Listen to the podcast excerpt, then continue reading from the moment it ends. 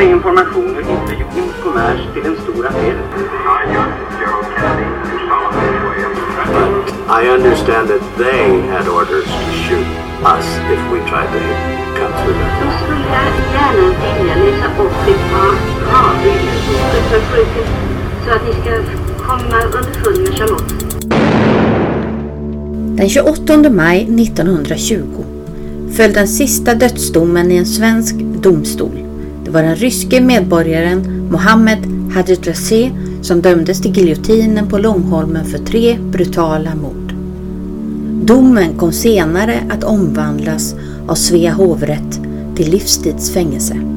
Under första världskriget året närmast efter kom Stockholm att bli en spioncentral för skilda ryska intressen. Först var de exilryska bolsjevikerna som möttes här och samlade sig inför maktövertagandet 1917. Efter revolutionen så blir Stockholm central för en av världshistoriens största penningtvättsprojekt. 500 ton tsarryskt guld stämplades om till svenskt och omsattes i klingande internationell valuta, vilket den nya regimen i Petrograd hade skriande behov av. Även juveler, ikoner med mera gick samma väg. I centrum för den här hanteringen var Svensk-ryska banken och dess legendariska ägare Olof Aschberg. Samtidigt så erkände ännu inte den svenska staten den nya regimen utan den nya regimens legation i Stockholm var inofficiell. I Ryssland pågick ett inbördeskrig mellan bolsjevikregimen och trupper som syftade att återskapa monarkin i Ryssland, så kallade vitgardisterna. Denna skuggregim hade också sin informella legation i Stockholm. Vagt kopplat till den fanns en underrättelsetjänst som hade till uppgift att försöka komma åt så mycket av det ifrån Ryssland utskeppade guldet som möjligt. Ledaren för denna extremt informella underrättelsetjänst blev ifrån 1918 den då 48-årige Mohammed Lachey, en man med mystisk bakgrund. Född i Konstantinopel, muslim, senare enrollerad i ryska armén, överste för ett kosackregemente, om nu någonting av detta stämmer.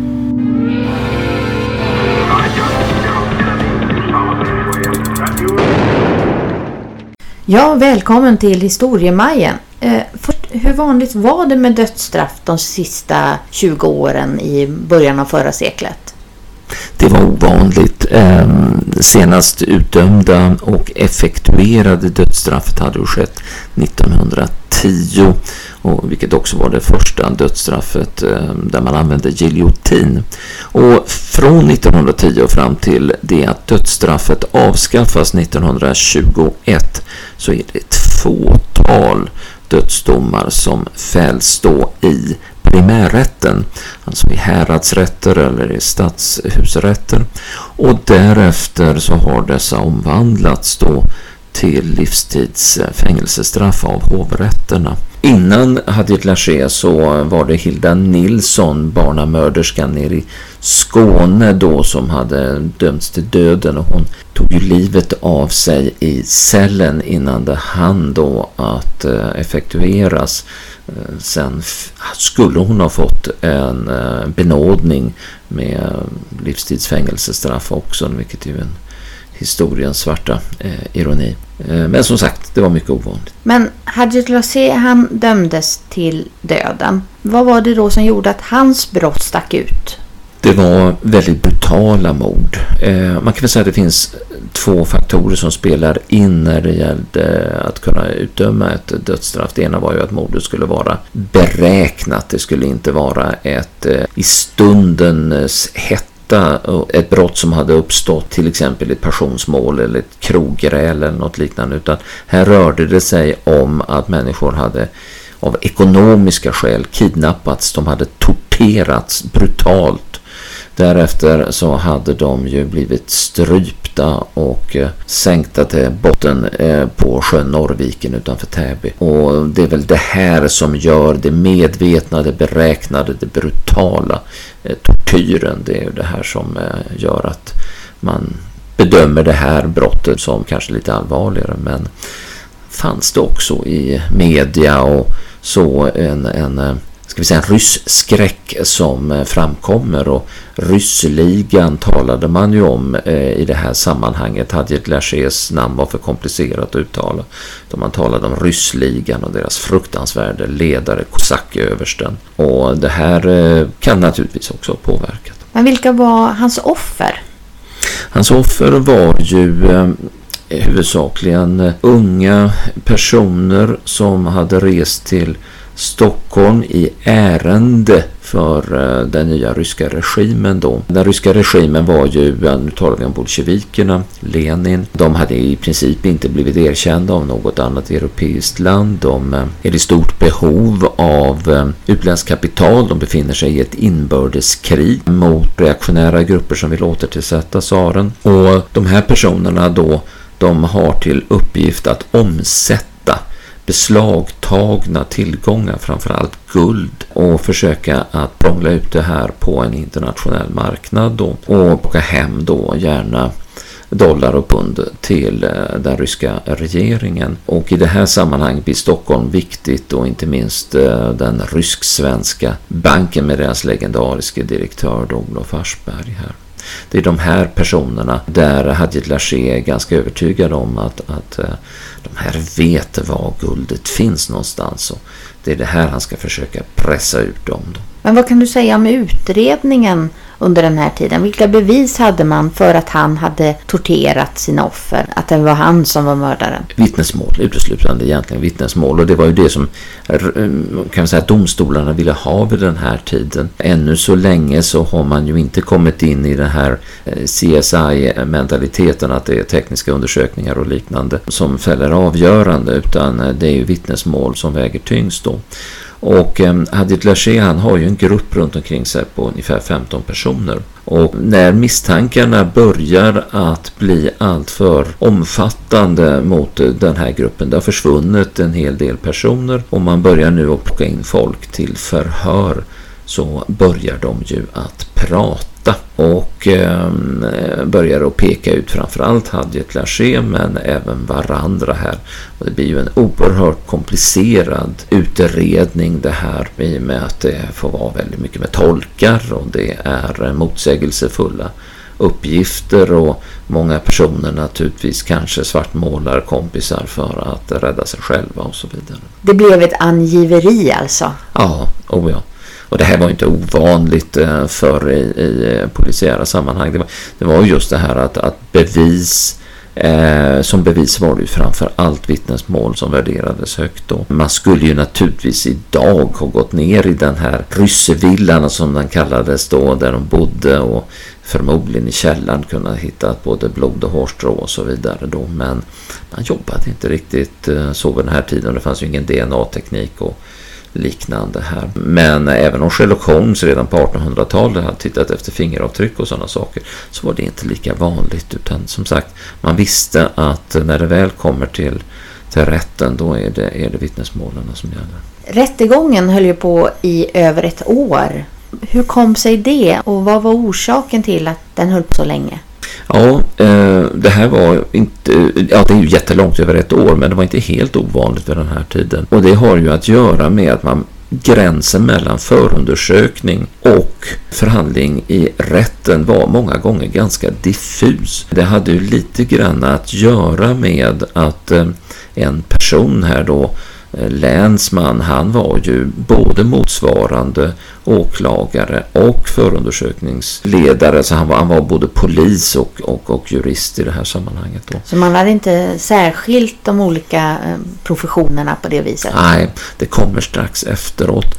Möjligtvis påskyndat eh, av en, en rad olika händelser kring den här tiden då. Och det innebär som sagt att förhörerna fortsätter i princip inför sittande rätt. Va? Och eh, i och med att eh, personerna som åtalas här, det är inte alla 15 i det här gänget, ungefär hälften av dem, de har ju var och en sin advokat. Det är relativt nytt vid den här tiden att man har rätt till juridiskt biträde och de eh, har ju då, i och med att de börjar att peka ut varandra så, så är det viktigt att de har olika försvarare här då. Det, det, här gör ju att det tar en oerhörd tid. Plus då att det är, är tolkar och eh, många av de här eh, personerna som är åtalade de ändrar sina vittnesmål under rättegångens eh, fortskridande kan man väl säga. Men hur många blev åtalade i den här processen? Ja, det var ett halvdussin ungefär. Hadjet Lachey han döms ju då så småningom till döden i Västra Stockholms häradsrätt som det hette.